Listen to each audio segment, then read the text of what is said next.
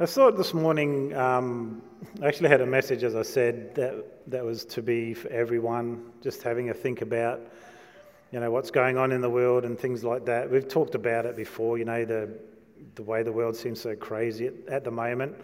Not just about COVID, but just in lots of different areas. Um, we find ourselves in a place where we don't always know what's going on. And I just wanted to really talk about our decision making in, around things like obviously one of the big things is the vaccine, vaccine vaccinations. You know, do we protest against the government? Do we not protest against the government if we're not agreeing with it? How do we live that out? And what about a Christian? How do I make the decisions about these things? Um, because it is important. And if someone makes a different decision to me, how do I treat them and how do I honour them as a Christian? Because we know that that God wants us to live together and work together as Christians um, in a peaceful way. But one thing we've noticed is throughout the ages that the Church of God has been amazingly powerful in times where things weren't going their way. When laws were against how the church should operate, um, when things weren't set up so that it could flourish, yet the church itself flourished. I think of China, one of those places where the church went underground, where the government has actually recognised some good things about the church, and I'll, I'll, just give one example about that a little bit later on when we're talking about the obedience to authorities. What does that look like for us as well? Because there are times in our life when we are going to be either fearful or worried uncertain, but also there's times in our life where there's things that we will find immoral, illegal, ungodly, that we're making decisions that we won't do. And sometimes people make different decisions to us about those things. So this morning I wanted to talk about two things. One is that our call to honour the authorities of our land, and the other is how do we live together as Christians. And what I'm going to be doing is reading a little bit from Romans 13. I'm going to read all of chapter 14 of Romans and just let that sink into our hearts. Not comment too much on that. And then I'm going to be looking at 1 Peter chapter 2 verses 13 to 16 about that. But I'll just give you a little bit of my story, I guess, about my journey with everything that's going on. I'm, I don't know, I'm probably like you. You don't like being told what to do. All right, we have this thing in our heart, you know, I don't like to be told what to do. It's, it's something that's been there from the beginning of the world, really, with Adam and Eve, you know, that, that there's this something in us. If you see something, do not touch this, straight away you want to touch it, right? Do not walk on the grass, straight away you just want to roll on it and get all comfy. But there seems to be this something inside of us that we don't like to be restricted or controlled, which is, is great there's nothing wrong with that, to, to be, be aware of, of those sorts of things that can happen in your life. And for myself, like the journey with the vaccine is very much like this. At the beginning, when, um, when it all came out, I had phone calls from people Neil, this is what I've heard about this. Can you tell me about it? I looked it up and I was like, you know what? What you're saying doesn't seem true according to the research that I'm doing right now, the vaccine is not an immoral thing. Uh, is it illegal? I wouldn't say it's illegal either to do it. Is it ungodly? Is it ungodly to get a vaccine? We've all probably had them. For myself, I'm like, no, it's not ungodly. But at the same time, I was sort of very much like, I don't want to get it right now. If I don't have to get it, I won't. But that didn't make it wrong or right to get the vaccine. It just meant a choice that I have, and, we still have that choice today, whatever it might be. One of the things that I've noticed, though, is that we often, as Christians, are very fearful about what this might mean, and, and often it's caught up in the end time stuff, right? You know, if you take this vaccine, it's the mark of the beast. If you take this vaccine, it's evil and you're obeying the devil, things like that. But being a Christian for a long time also gives you opportunity to reflect back on things in the past. Did you know the bank card, when that first came out, was the mark of the beast? Why? Because bank card had three B's, and inside the three B's, you could get 666 out of it. Did you know that every time you go to the supermarket today and you scan something with a barcode, That's the mark of the beast. That was something else that came out. The Australia card many years ago, which was, was proposed and actually ended up being shut down, which was basically a Medicare card. That's the mark of the beast. I think sometimes we can read into things because of the fear that we have that makes us want to, to fear the worst. This is the mark of the beast. And if I, as a Christian, do that, then obviously I'm disobeying God. But for me, I cannot see this as being the mark of the beast either. Is there some elements of what we'd like to call control? Perhaps. But what's the reasons for the decisions that government make? Overall, I believe that they want the best for the society that they're in. Whether or not we agree with or disagree with the decisions, I don't think that their intention is bad. They're not out to destroy society, they're not out to control us fully. They're not picking on churches. It's not a religious thing because it's every venue that they're imposing these rules to. So we have to think very carefully about how we react and what we do. Are there times when we disobey the government? We'll talk about that later. There are some times when we have to go, you know what? This is immoral. This is illegal. This is ungodly. This is against God's revealed will for me to do this thing. So I didn't have the vaccine for a very long time. Probably about three months ago, I was talking with Joe and I said, You know what, I can see the writing on the wall. And this is honestly, it's not a godly reason or an ungodly reason. It was like, if we don't get vaccinated, we're not going to Perth at Christmas. that's, that's it. it sounds really wrong. But it wasn't a godly decision. It wasn't this moral dilemma that I was facing. It was like, you know what? We, we can't go to Perth. Yet at the same time, I also began to, to think about my freedoms as a person. What are my freedoms? What are my rights? What can I do? And I always remembered that one of the things that Jesus did, he gave up his freedom to serve us so we could be free. I remember Paul talking about, you know, to the Jews, I'm a Jew. I live as a Jew. I, I, I follow their customs. I follow the law. Even though I'm not bound by the law, I'm following it. Why? So that I can win others to Christ. He says, When I'm with the Gentiles, I live as a Gentile, as if I was without the law. Why? So that I could win some for Christ. When Paul took Timothy on one of his trips, he went to a Jewish region. Now, if you've ever read the Gospels and the letters that Paul writes, you will know 100% that he is against circumcision for salvation. In fact, he had some very brutal things to say about people that were demanding that people get circumcised to be saved. He said, Why don't you just go the whole way then if you think that's what makes you holy? Take it all off. Yet on this trip, he got Timothy circumcised.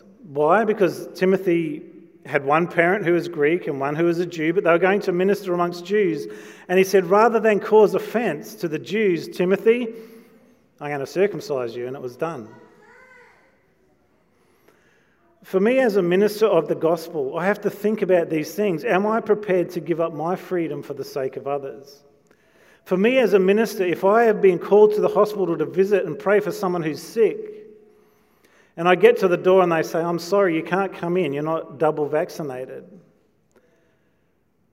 Am I willing to give up my freedom to not be vaccinated for the sake of someone else? These are things that we have to think about. Because we do know that we are free in Christ, yet at the same time we also become slaves. It's one of those paradoxes that we see in the gospel, you know, that to, to gain your life, you must lose it to get, first give. And it's the same with these decisions that we make. Why am I making the decision is important because there are some people who would look at what I've looked at and yet come to a very different conclusion and think, I don't think I can do that. My conscience won't allow me. And the scripture allows that flexibility, I guess, within a congregation, within a group of people to, to allow for those things to take place. Now, the problem is that sometimes we don't agree with the laws. if I don't agree with the laws, how do I live that out as a Christian? So, what I'm going to do is I'm going to read from Romans 13 1 to 7 about obeying authorities. I'm going to read the whole of Romans 14, as I said, and let's just let that speak to us. And then I'm going to be doing a short message on 1 Peter chapter 2 to just sort of set some things there for us. So, our first reading. Romans 13, 1 to 7. Everyone must submit to governing, governing authorities, for all authority comes from God, and those in positions of authority have been placed there by God. So anyone who rebels against authority is rebelling against what God has instituted, and they will be punished. For the authorities do not strike fear in people who are doing right, but in those who are doing wrong. Would you like to live without fear? The authorities do what is right, and they will honour you. The authorities are God's servants sent for your good, but if you're doing wrong, of course you should be afraid. For they have the power to punish you. They are God's servants, sent for the very purpose of punishing those who do what is wrong. So you must submit to them, not only to avoid punishment, but also to keep a clear conscience. Pay your taxes too. For these same reasons, for government workers need to be paid. They are serving God in what they do. Give to everyone what you owe them, pay your taxes and government fees to those who collect them, and give respect and honour to those who are in authority. All right, so that's Romans 13, 1 to 7. I'm just going to read through Romans 14.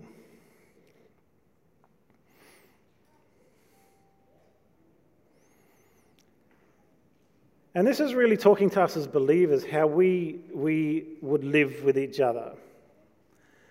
Accept other believers who are weak in faith and don't argue with them about what they think is right and wrong.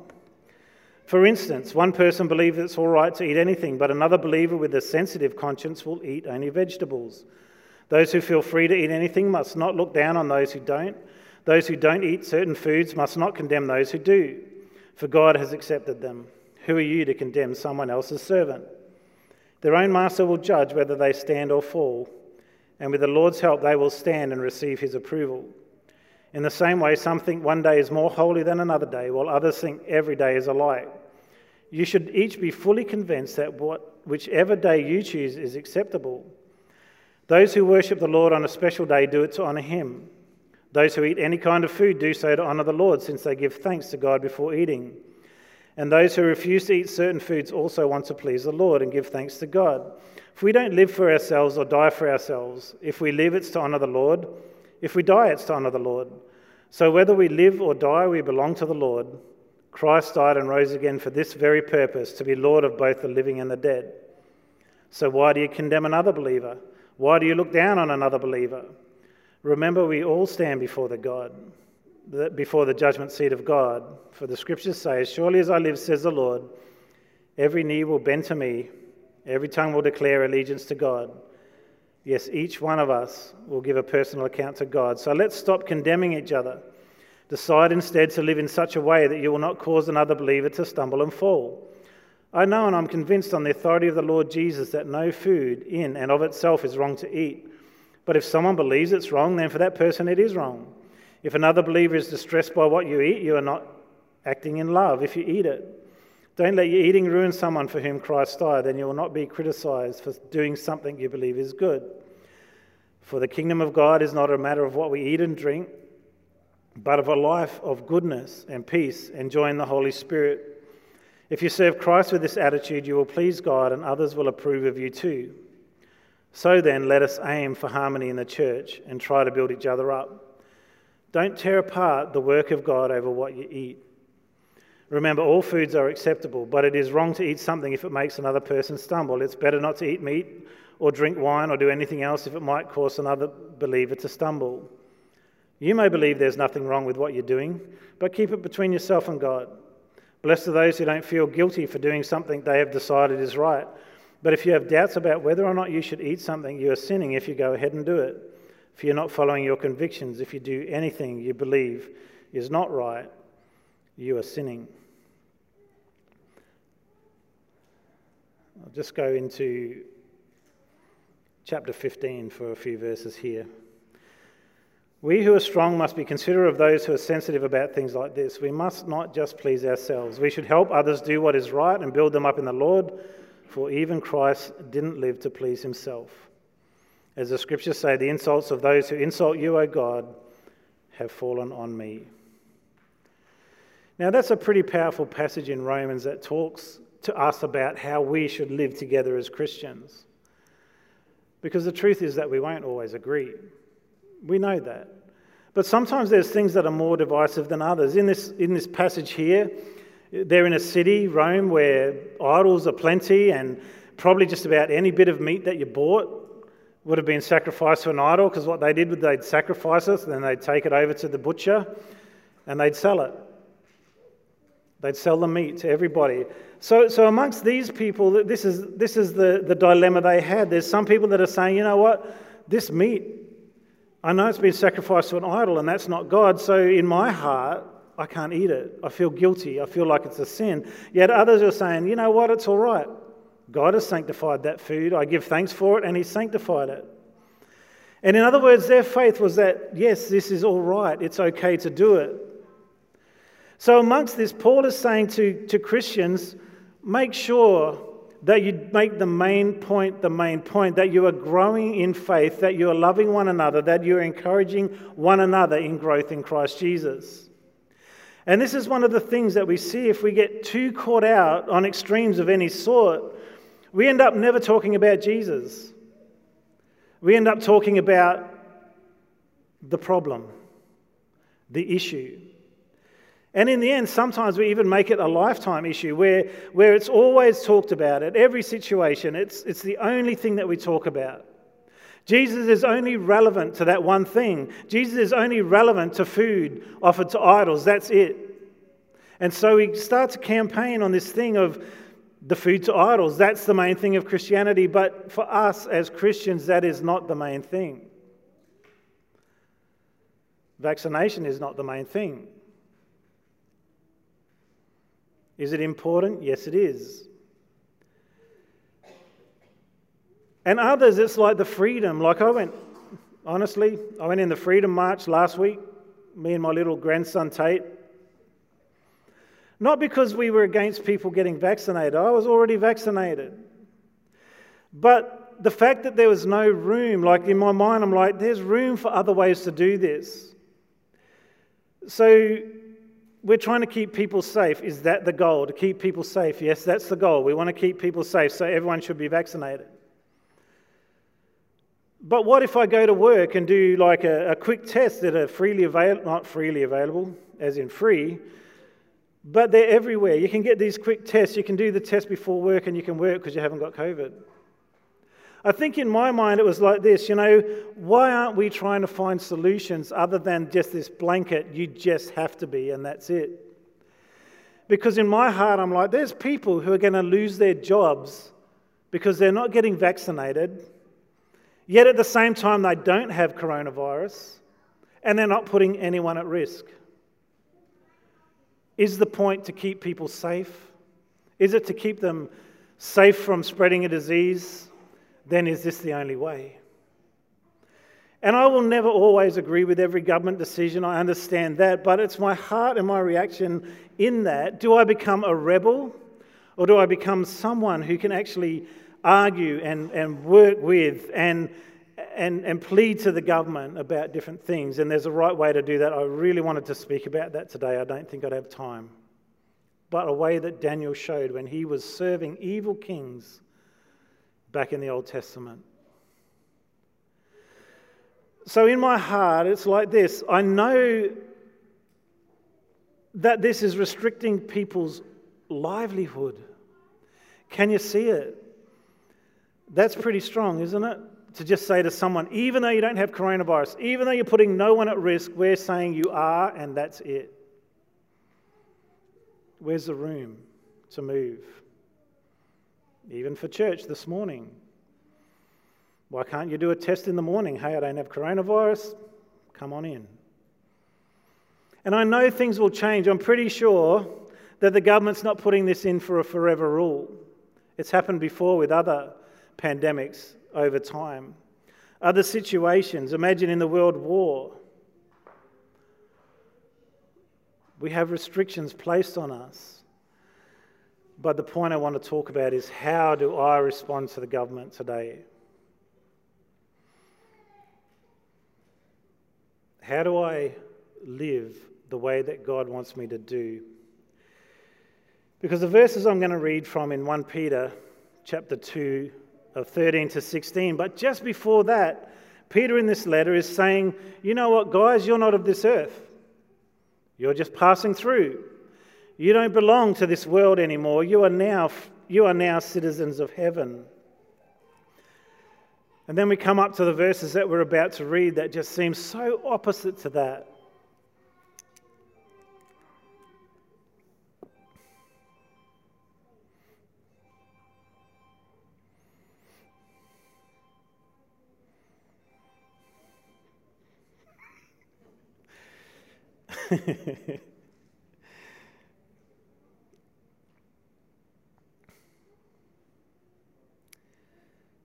so in 1 Peter 2, and I'll just read these out to you in verse 10 and 11, what, what Peter's saying. Once you had no identity as a people, now you are God's people. Once you received no mercy, now you've received God's mercy. Dear friends, I warn you as temporary residents and foreigners to keep away from worldly desires that wage against your very souls. There's this, this part of us that understands that we're not of this world. We're, we're, we're Christians now. But what Peter's going to address very shortly in this letter is that, hey, you're not of this world, but God has placed authorities here for our good, and we're to submit to them. As I said, there's a couple of reasons why we wouldn't. But we have to be very careful to understand that our freedom is not a freedom to do whatever we want. It's to be obedient to God. Isn't that our freedom, first of all? To make sure that we live for Him and obey God. As I said before, it's, it's, it's often in our makeup that we don't want anyone to tell us what to do. It's in our makeup as a Christian. Well, I'm of heaven. I don't need to do what you do. We're temporary residents on earth, so I can live differently. I don't have to worry about anything on earth. I want you to remember, too, as I read this letter out, this is not in a time when, you know, the government is awesome. You know, everyone's looked after really well. We're all just great buddies. We're talking about a time when Nero is in power in Rome where Christians are being tortured, having hot wax poured all over their bodies while they're, they're screaming in pain, they're being thrown to the beasts. There's all these sorts of things going on. The Roman Empire itself was, was controlling everything, and they were not all good, they were not all just, they were not all right. Yet at this time, as Peter's writing this letter, this is what they are facing. Can you imagine what that's like? I think you can a little bit, but we live in such a good country, to be honest. Would you rather live in a country that would kill you if you're a Christian?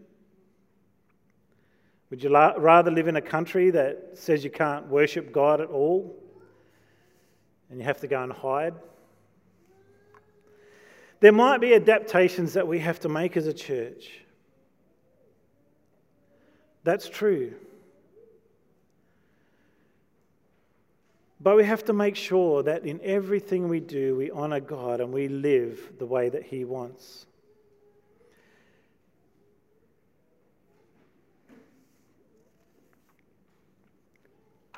Okay. So let's have a look at then at 1 Peter 2 13 to 15. Respecting people in authority is a heading in my book here. For the Lord's sake, submit to all human authority, whether the king is head of state, that could be um, the emperor, is the actual literal translation of that, or the officials he has appointed, for the king has sent them to punish those who do wrong and honour those who do, who do right. It is God's will that your honourable lives should silence those ignorant people who make foolish accusations against you. For you are free, yet you are God's slaves. So don't use your freedom as an excuse to do evil. Respect everyone and love the family of believers. Fear God and respect the king. So there's a few things I want to just put out there today. Firstly, we are called to submit. We're commanded to submit to the authorities. And that means to be subject to another's wills or desires or ways. But ultimately, if we submit to Jesus, that will help us to be able to submit to others above us. Why? Because he told us to. So, my submission to Christ actually leads me to obey this verse, doesn't it? To think I have to submit to the authorities that are here because God has told me to. Christians are not called to live in rebellion. That doesn't mean we don't speak up. We're talking about rebellion where we're just like, I am not going to do what you say, I'm going to cause trouble and I'm going to cause grief. Christians are not called to that type of lifestyle. Think about Jesus. One of the biggest pushes against him while he was on earth was Jesus, come and establish your kingdom. The understanding was, help us rise up, take over the Roman authorities, give us Israel back. But Jesus was very clear that his kingdom wasn't of the earth. Yet at the same time, he obeyed the laws, even to the temple tax. When they said, You've got to pay the temple tax, he said, Why should the son have to pay? But he did it anyway. He told people to obey the law, but he spoke up against injustice and unrighteousness, definitely. And to what extent, though, do I have to submit?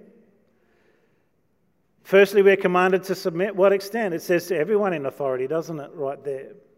All authority. That means anything instituted among men, your boss at work, your teacher at school, whatever it might be. We're called to submit to the authorities, the authorities in the church, the authorities in the government, local government, the authorities in the state government, the authorities in the federal government, the police that are on the streets, whoever it is, we're asked to submit to that authority.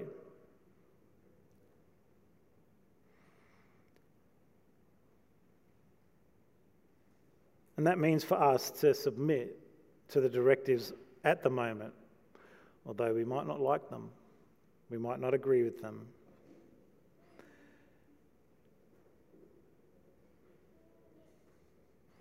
And we could be branded in this way by people that we're just rolling over.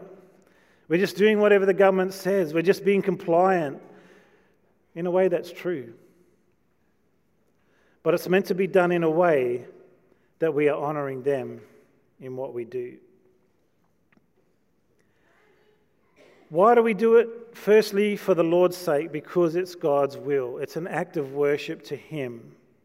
Not because we fear the consequences outwardly, but to bring Him glory in what we do,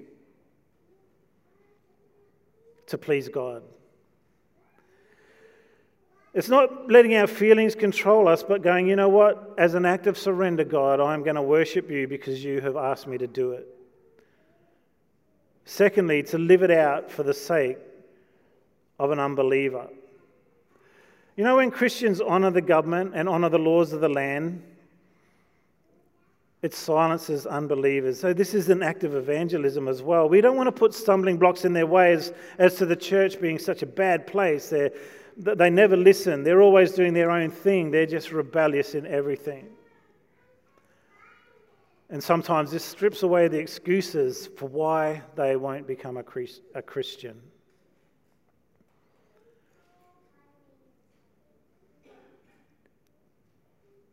Obeying the authorities is also an act of faith. Why? Because God says in Romans 13, as we've already read, these authorities have been placed over us by God. Do you believe that or not?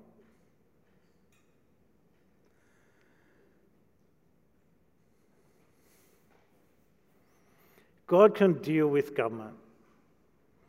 God can remove government. God can put government in.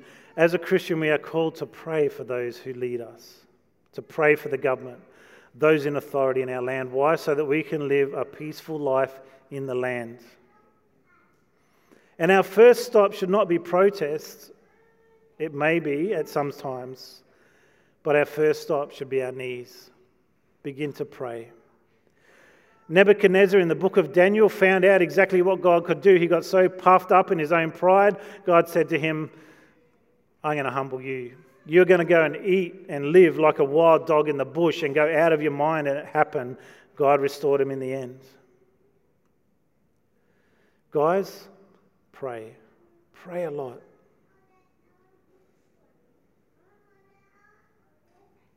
Imagine if we had no government at all here.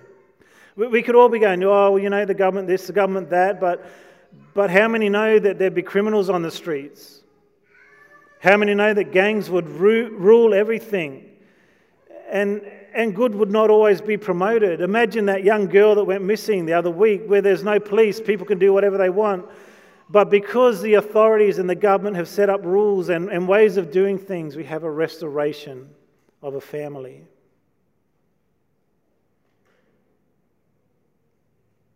And governments should reward their citizens, for sure, with good as well. And it doesn't mean I obey the government if they're a believer, it means I obey them because God has asked me to. And it is an act of faith. Do you really believe that God can do something?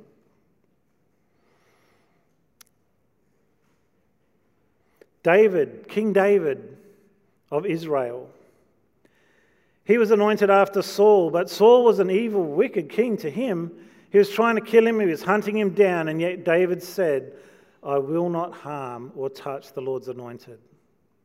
He understood that it was God who had to work it out. If he tried to do it by force, if he tried to do it by his power, it wasn't the way God wanted it to be.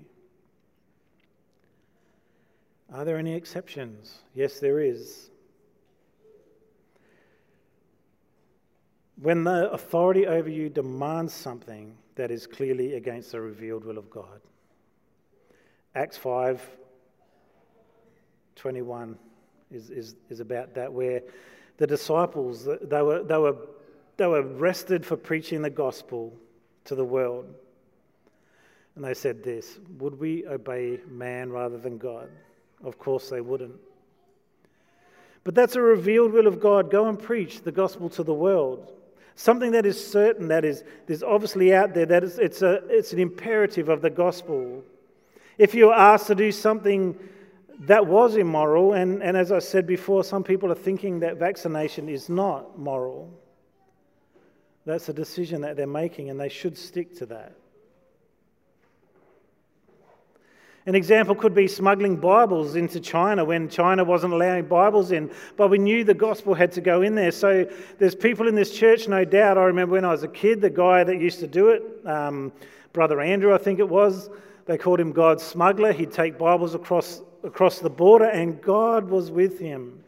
But he was also willing to endure any of the consequences that came with that, with that disobedience, obeying God. I love that story of Brother Andrew. Like he pulled up at the checkpoint, I think it was actually in Russia, with Bibles. They opened the boot, stacked with Bibles, and they didn't see him at all. God blinded their eyes. We have to trust that in these times that God is with us. But we have to understand that when we are doing that, there are consequences as well.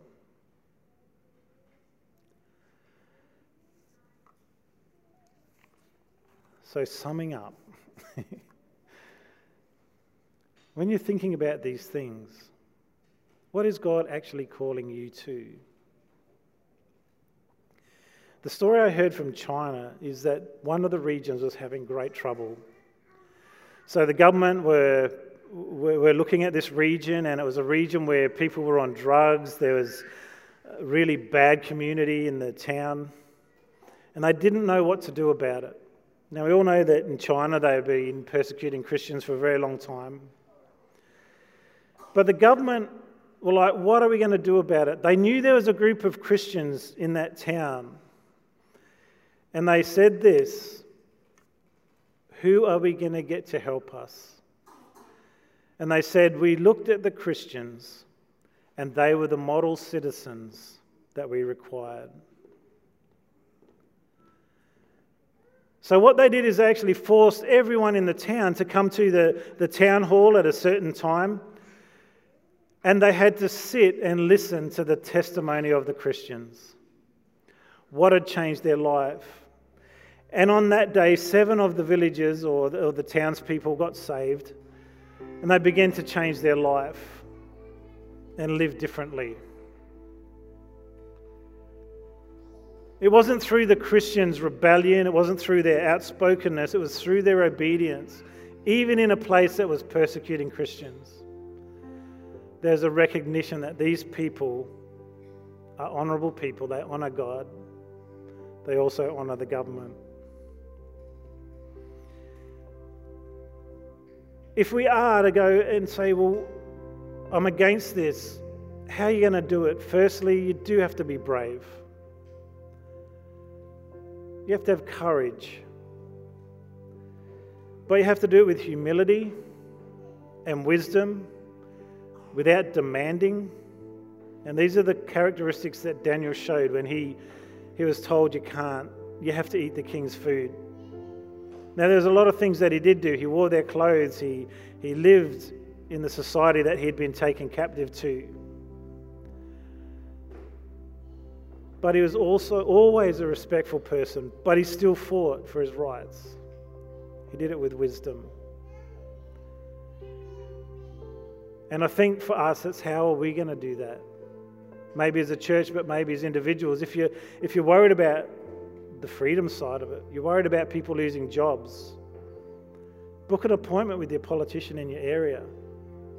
Go and have a chat with them. Do it with humility.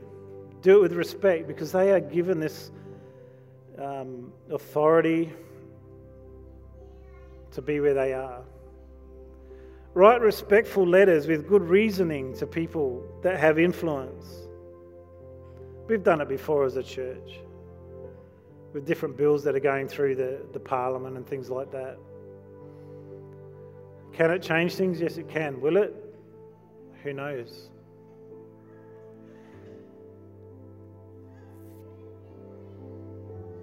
But at these times,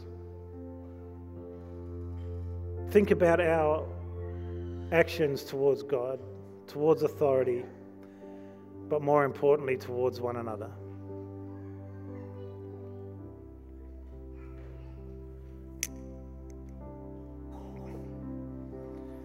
And how are we meant to act towards one another? Don't argue with people about what they believe. Remember, we're all God's servants and we have to stand before Him. Live to honour the Lord. Don't condemn or look down on another believer. Remember that the main point is to live a life of goodness, peace, and joy in the Holy Ghost. Aim for harmony. Don't tear apart the work of God. Don't let these divisions make God's word less. Be considerate. Don't live to just please yourself. Care for those that need caring for. Encourage those that can't be here today. Give them a call. How'd you go today? How are you feeling? And remember, even Christ didn't live to please himself. If Christ didn't live to please himself, may we also have that same attitude that he had. In Jesus' name. Father, I just want to thank you for your goodness. Lord, I thank you, Father God, that you are in control. Lord, you have a way out. During this time, again, I'm just praying for understanding and love and care for one another. That your church would not be divided but united, that we would find strength in times of struggle. That you would refine us and make us more like you. In Jesus' name, amen. If anyone does want prayer this morning, please feel free to come up the front. I'll grab my mask and chuck it on and we can pray. Um,